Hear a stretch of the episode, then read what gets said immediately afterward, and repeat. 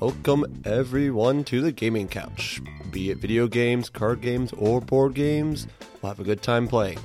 So come and join me on the couch. This is your host, Smart Boy. Hello everyone. It's officially summer. I am sweating. It's warm out, and I seriously think I need to buy like an ottoman or something cushiony to put underneath my computer desk because I need to put my legs on something. I don't want to put them on like my speakers, or whatever. That's hard and plasticky. So yeah, that's my life in a nutshell right now. But yeah, hope you all are doing well. I would say at this time, I seriously think we're in, or at least fast approaching, some sort of golden age of gaming. All right, I'm being honest. being honest here. I was thinking about it the other day. I forget sometimes how long it's been since we've had an actual like new console. Okay, and here's what I mean: we got the the three big players: the PlayStation Four, the Xbox One, and the Nintendo Switch. Okay, PS4 I forgot was released back in 2013. Xbox One back in 2013, and both of those of got of a a revamp, like a rework. I know the Xbox One S came out around like 2016, 2017, and I know the PS4 Slim came out in 2016. Hell, even looking at Nintendo, the Wii U came out in 2020. All right, around the same time the Xbox One and the PlayStation 4 came out, but everyone knows the Wii U was just kind of bleh. So five years later, we got the Nintendo Switch around the same time the reskin Xbox One and the reskin PS4 came out. And you could argue that the Switch is a neater, cleaned up version of the Nintendo Wii U combined with the DS. Regardless, though, they all came out within the same year. And the spread between like the reworked version and the original version, like I said, the Xbox One compared to the Xbox One S, was about four years, three to four years, and we've yet to see a new console since then. Now, I know they weren't chugging consoles out in the past, but it's just sometimes I forget that. Yeah, it's been a while. Like it's it's been it's been some serious time since we've had a big console come out, and I think a part of that is just how the market's going with games. And at this point, we've reached a pinnacle of hardware where games you have you know Far Cry 5 is an amazing looking game. You have Titanfall with so much going on the screen. It's an amazing looking game. We've hit a point where we can develop games that require a lot of power, a lot of RAM, a lot of memory to function to their fullest capability and we're doing that. And not only that, a lot of games are starting to explore cross platform with the personal computer catching up. Like personal computers of the past weren't that good with games. They were kind of slow. They were they were lagging behind a little bit. However, recently they've caught up and they've surpassed at times. They've surpassed what the home console is capable of because they can be improved and chugged out faster than a console. So with this cross-platform going on, we're not looking so much at what does the platform personally give us. Like, if you wanted Mario, you always you need to buy Nintendo, and if you wanted Metal Gear Solid, you need to buy a PlayStation. But beyond that, now like you know, Bayonetta used to only be Nintendo, but now they're starting to put it onto Steam. We're seeing a lot of indie games come out that are going on every platform. Spyro Reignite Trilogy was on two different platforms. The N. Sane Trilogy was on multiple platforms and then got released on the uh, PC. And now we got Nitro Fuel come out, CTR Nitro Fuel, which is coming out and is going on all main home consoles Switch, PlayStation, and Xbox. And I hope, my fingers are crossed, within a year, as they did with the N. Sane Trilogy, it comes out on PC, and I hope they do the something with the Reignite Trilogy. Anyway, all that in mind, there's, I swear, there's less of a push for the next big console and more for just integrating the tech. So when they did, when they re-released the Xbox One as the Xbox One S, and they redid the PlayStation 4 as the PlayStation 4 Slim, all it was was just slight improvements. At this point, you're buying a console more for what the console itself offers than for the games because there's compared to the past, there's fewer like individual IPs that are home to just specific consoles. if you're not interested in those, you have plenty of options now with cross platform and PC and Steam and indie developers. So we're having that. So the market is being more expanded, I guess I'll, I'll use that word. It's being expanded, it's being saturated in a good way with plenty of options.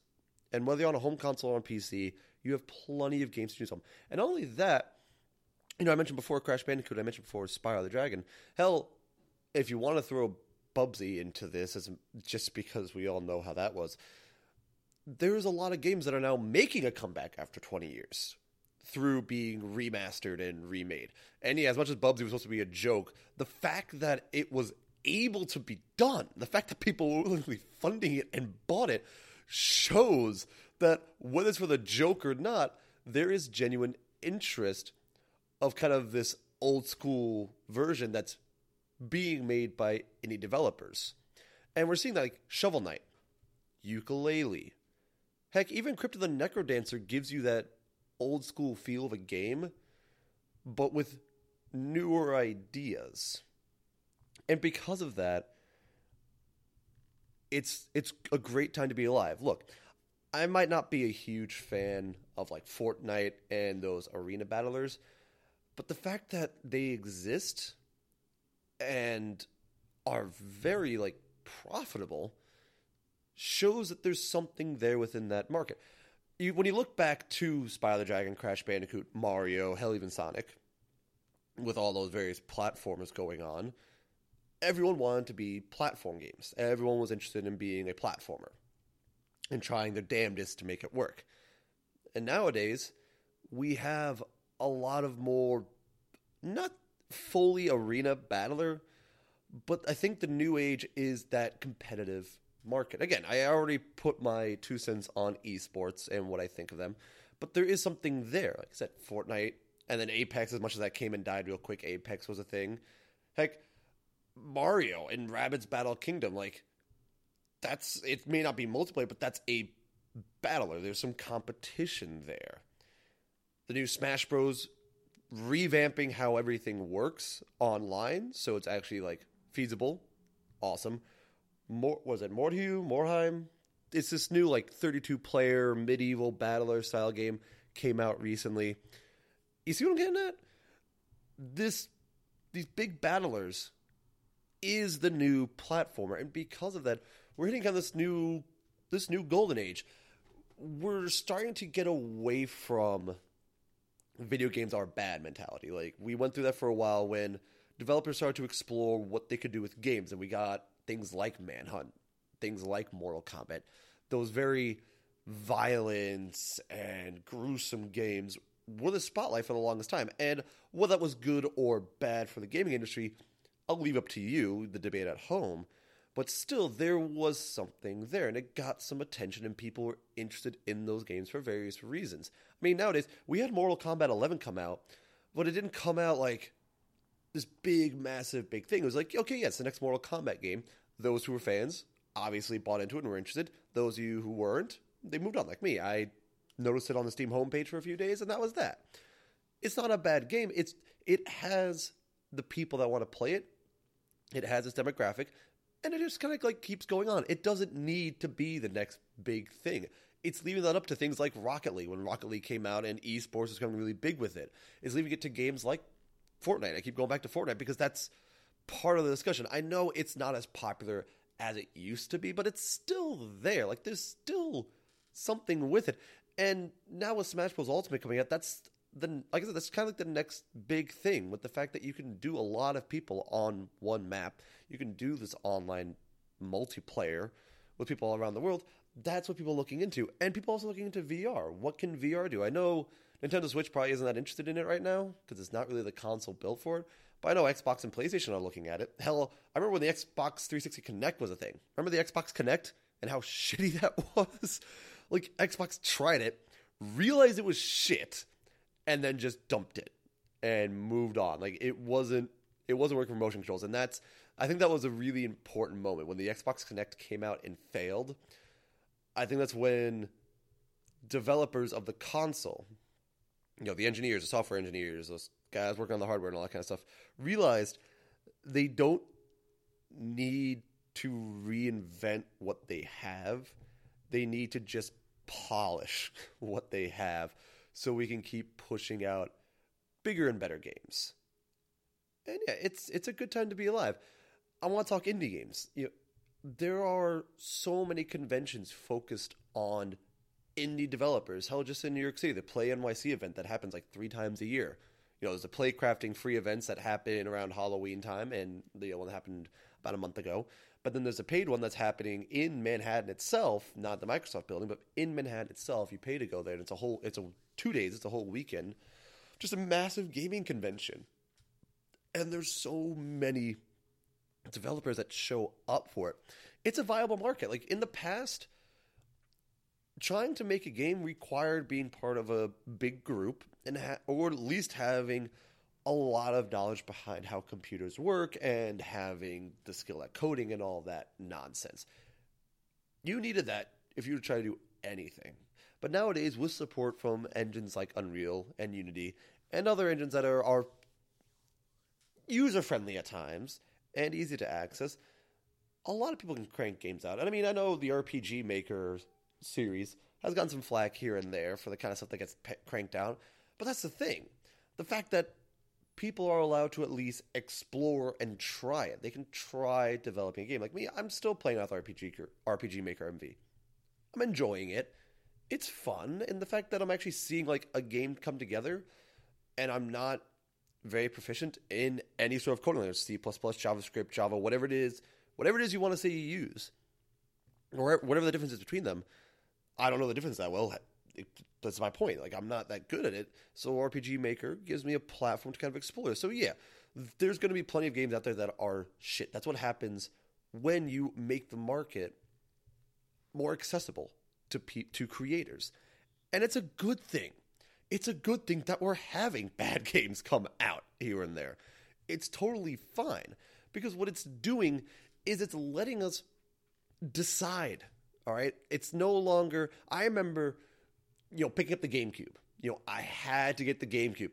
It was the new thing. I really wanted the GameCube. I, I had to have it. And then when I got it, oh my God, I need Melee. I must have Melee. And then Luigi's Mansion. Oh, that's another Mario. game. I need to have it. Oh, you know, the Legend of Zelda games. Oh my God. I Actually, I really get the Legend of Zelda games. But Master Quest, you know, the Ocarina of Time remake from the N64 to GameCube. Like, I need Master Quest now. Like, back then, it was more just buying the newest thing because it is the newest thing. But now it's, I'm buying more what appeals to me.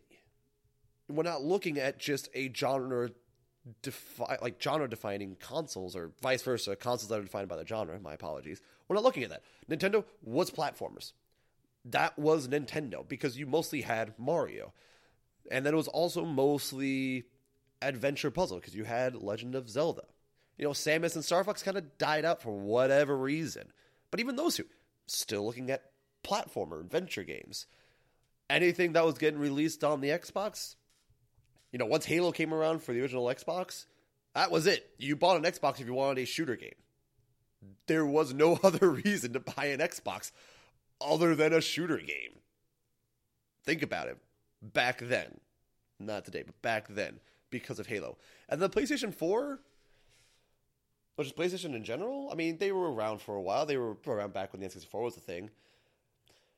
I'm going to be honest, I can't peg like a single type of genre that defined it because they had. I think PlayStation was more of like if you want a metamorphosis type console.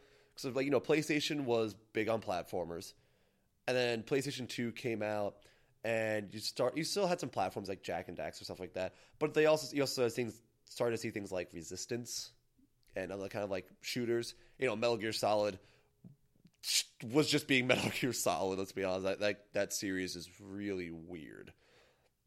And then from there, PlayStation 3, PlayStation 4, you got you know Forza was kind of coming out. You know, they were on Xbox also, but there was more like there was a lot of racing games that PlayStation was kind of being dominated by.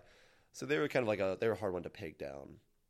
But now you you're not bogged down by a specific genre on a console. You know, I still have my Xbox 360 up and running, and I still have Xbox Live 4, and I still have access to the marketplace. But even on like later editions, like the Xbox One, you're able to get old, first off older games like Castlevania stuff like that on the market, and then because of the marketplace, you have access to other things that aren't just main developers. Same thing with the Nintendo Switch.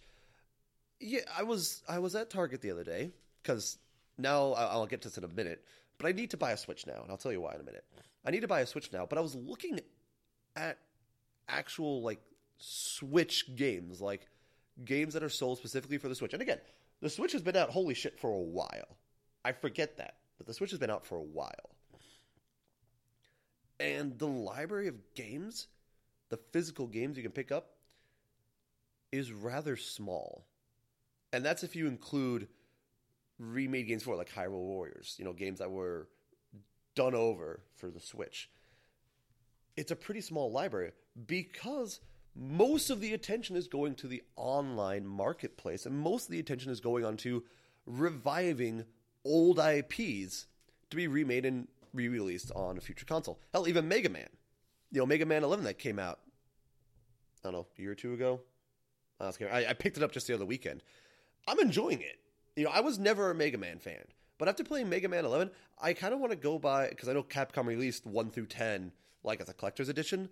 I just kind of want to go back and pick them, pick the collector's edition up because I was enjoying Mega Man 11 because I always enjoyed platformers. I was a Spyro fan, I was a Mario fan, I was a Crash Bandicoot fan. I kind of want to pick up all these old Mega Man games. And I mean, also like Shovel Knight. Like I love Shovel Knight, and Shovel Knight has some Mega Man style things going on there. This is what I mean by this golden age. We're going back in time a little bit, looking at games that people love, like that put gaming on the map. Crash Bandicoot, Spyro, Mario, Metroid, Link. I mean, I can't talk about Xbox until a couple years later, but games that put gaming on the map on home console that made it accessible to many people. It was no longer going to the arcade and sinking corners on hard games. As much as I still enjoy those style games, I'm really happy that we had a moment to explore more at home. And now with the internet and being very stable and understanding how it works in terms of game design and game development, we're exploring even more. We're bringing back these old games because they are, in terms of like memories of that, very small and very compact. So we're able to post them online and get into them. And kids that are, you know, young kids nowadays are still able to explore their own style of gaming, you know, with Fortnite, PUBG, CSGO, which is still a thing. I don't know how big of a thing, but still a thing. You know, they can still explore kind of what's defining their youth, but they can also look at what defined gaming in the past and explore. And it's pretty cool. You know, I, I really like that. And even with these indie games, if they get into these indie games, they get to kind of see what it used to be like with a new coat of paint. Okay. And now back to this whole Switch thing, you know, the, to, to wrap up what I was talking about. reason why I need to buy a Switch Okay, I mentioned Crypt of the Necrodancer. Love it. Love that game. Well, Cadence of Hyrule is going to be a thing this month, apparently, where Nintendo grew some balls. Well, maybe not ball, they are brain. But they finally decided to trust someone other than themselves and turned over the Link IP to the guys that made Crypt of the Necrodancer to make Cadence of Hyrule, which is a Legend of Zelda game set in the Crypt of the Necrodancer universe with those mechanics. So you can play Cadence from Crypt of the Necrodancer, but they also have Link and Zelda you can play too.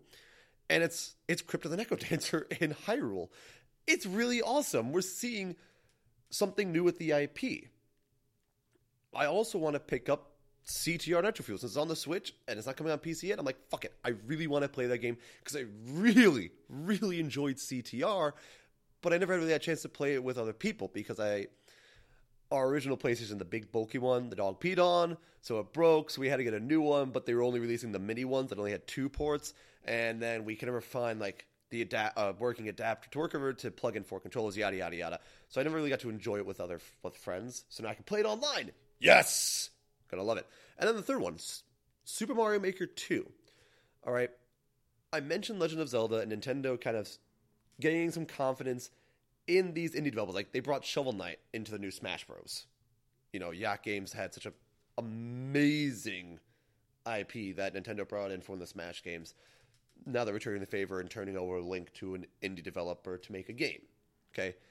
And then Super Mario Maker, it's like them doing that again, but for the fans. And honestly, I had no interest in Super Mario Odyssey. Okay. Yeah, I understand the widely exploratory worlds that were large and Mario's movement being so freeform and feeling great. Okay, I understand all that. I was just it never caught my attention because I remember playing the original Super Mario Bros, the first one. And I loved going to the end. I loved running from one from point A to point B to get to the end. And I always it. And hell, when I picked up a Super Nintendo, I got Super Mario World 2 or 3 one of the others, probably three.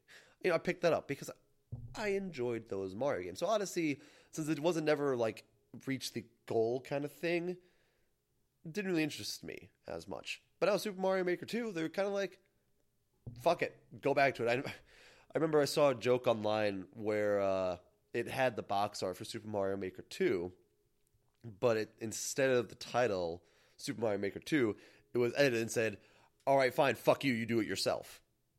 Because of how popular it is and how people love that game, that Nintendo, I feel Nintendo's reached a point where they're like, you know what? We're not going to bother trying to make another Super Mario game because Super Mario World 3D or whatever the fuck it the last one they tried doing where they had like the cat suit and all that shit, too gimmicky for me.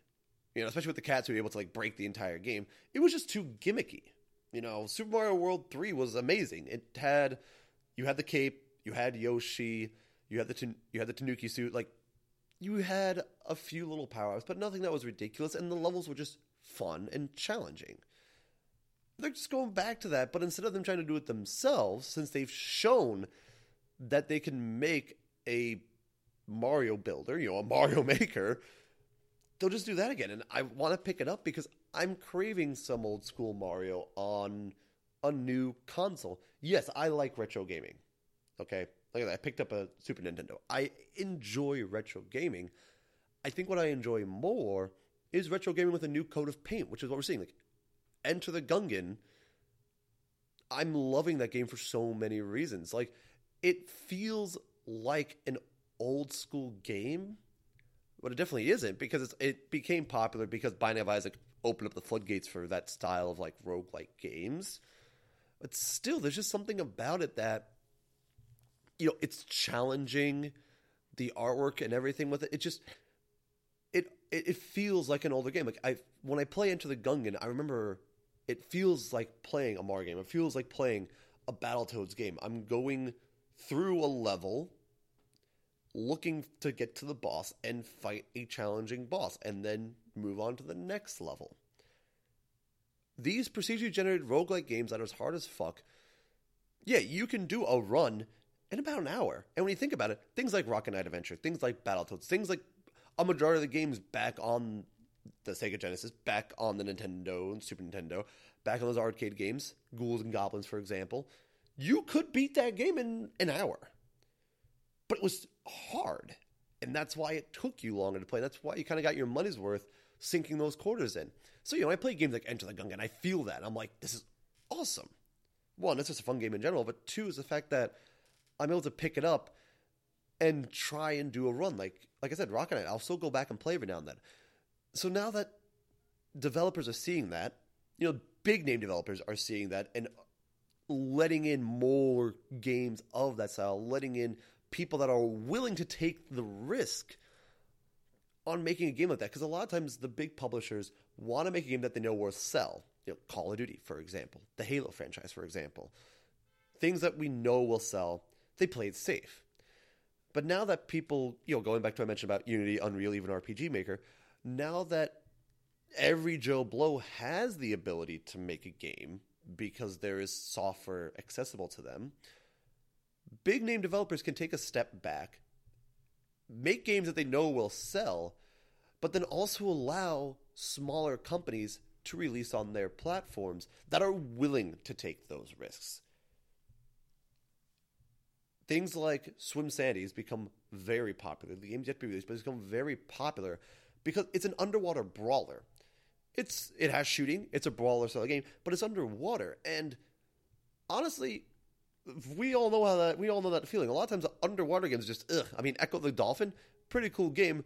Obnoxious sometimes trying to control with those underwater controls. A lot of times, underwater underwater levels in general are a pain in the fucking ass. So yeah, let's let a, let's let an indie developer take the risk on making it. Turns out they're doing very well, and you know what? Because these companies are seeing that, they're opening up. They're going on the Switch. They're on Xbox. They're on PlayStation. They're on PC. Now those consoles rake in the cash because they're releasing the game on their platforms, and Decoy Games themselves is going to rake in the cash because it's their game. With this, you go to these gaming conventions, and my God, the amount of things you can see there, the amount of ideas, and I mean, yeah, they're not all good. That that's going to happen. They're not all good, but there's still an opportunity to see all of this and not worry about some bigwig coming down with the gavel and saying, no, you're not allowed to do that. We're able to get these indie games for 20, maybe 30 bucks. That is a small team that says, we just want to do this. We have a vision. We're doing this. Boom. That's that. It's amazing. And since we can see it on so many consoles now, and we getting we're getting these remasters and these remakes in forms of Mega Man. Hell, I know Metroid uh, recently, within a couple years, you know, there was some sort of like, well, I, I can't remember the name of it, but there was some sort of like Metroid revival because there was a fan made version of it. Nintendo shut that down and said, "Holy shit, that's actually a good idea." Sonic Mania, you know, Sonic Mania was a big thing about two years ago that we had. My God, it feels so good to be a gamer right now. And honestly, the public view is changing. Back then, it was video games are violent and are responsible for the Columbine shootings. But nowadays, it's how can we use video games to teach children? You know, Minecraft Education Edition. Heck, I'm part of this. I mean, I'm never really on it, but I just someone talked about it and I just joined it randomly. There is a Discord channel I'm part of, Esports for Gaming, or esports for education. Sorry, esports for education, and in there, there's educators and other people that are talking about like what are they doing in the classroom with things like VR and going to actual competitions, like actual esports competitions between schools. This is a norm now. Like this is becoming a thing that people just do. And it's welcomed. It's no long like I remember middle school, you know, Halo was a big thing. And we had a thing called the eighth grade sleepover. It was for all the eighth graders, they were invited back to the school for one night to stay throughout the entire night. I mean, that might sound boring, but it was really cool because they just they opened up the entire school. We were allowed to wander aimlessly. They had the gym open. They had like all the sports equipment open, and all this stuff just for the kids to like just hang out with their friends because a lot of times like friends live far away and it's hard to hang out. So it gave you like one night just hang out with all your school friends and just chill and have a bunch of pizza and stuff like that. And that was around the time that you know Halo Two was about to come out. You know, Halo Two was kind of a thing, and we called the principal over once during lunch, and we're like, "Yo, Mr. Pritchard, could we?" Because you know we had an Xbox and everything at home. Me and my friends were like, "Could we? Could we bring uh, video games here?" He's like, "What games?" So like, Halo. He's like, "What's Halo rated?" Oh, it's uh, it's rated M. He's like, "You know, I'm gonna think, but I'll get back to you on that." You know, we weren't sure if it was going to happen. We never heard from him. And then when we got to this great sleep, but we learned that one of the janitors was actually a beta tester, and he had a, he had Halo Two, he had an Xbox, he had four controls. So we were in the auditorium playing Halo Two the entire night. It was amazing. But the way that conversation went between us and the principal was more hesitant, kind of like, okay, yeah, we're not we're not sure if we can do that. But now at my school, the last day of school, it was actually uh, this idea was brought from this other guy, this other teacher in the building. We're doing an entire you know, GameCon, and there's going to be competitions for Fortnite. You know, we're going to have a Fortnite competition, which is a violent game. This mindset has changed. When before it was taboo, it was kind of like eh, unsure about like these violent games with schools and everything. Now it's like, yeah, fuck yeah, let's do it. Let's go. Let's have a competition. Let's have some fun. Let's smack down. Like, you see what's happening. That it's more welcomed, and it's. I mean, I, I've done my best this year to teach game design, like to teach what games mean to kids. And it's been tough. Don't get me wrong. It's been very hard, especially considering a lot of kids in the class aren't as interested in games. They're there for the credit. I do what I can. I'm doing what I can, and they're doing what they can. So we meet in the middle in that way. You know, they're like, I'm just doing this so we can pass. And I'm like, cool. I'll do what I can to help you. We meet in the middle. But still, the fact that, that I'm allowed to do that's really cool. We're seeing it more as an art form and a tool for learning than just being this weird culture in your mom's basement. It does bad things for our youth. Don't play games. It feels good. It it feels really good. And I'm really happy that at this time I'm old enough to understand just understand. Like I'm old enough to appreciate and understand it. Like understand games and understand the stories they are telling. You know, understand them enough to be confident in doing a podcast like this. You know, I know it's just me talking to a mic for half an hour at a time, but still, it feels good to have the chance to do that. And it just feels good to have the option to pick up any console I want and get access to a plethora of games and choose what I want to play. And yeah, you know, and just to see where it's going in the future. Like, I'm not worried about the next big console. I'm worried about the next big game, which is really awesome. In the past, it was just it was a race for who can make the next sh- new shiny console. Now it's who can make the next big game. It's more what games can we make, and then from there, what do we need to do with the consoles to allow them to do that? Like if we want to make a VR game, okay, cool. How do we get VR integrated? It's no longer building a console and then shaping a game around it. The games are driving it. The the, the, the games are driving everything. The market, the consoles, the player base, the community are really taking control nowadays. So yeah, is this a gaming golden age in terms of at least video games? I think so. I, I, I, seriously think so. If if it isn't, we're certainly approaching it within the next year. If it's not like 100% a golden age of gaming right now, but I think it is. I think it is. And you know what?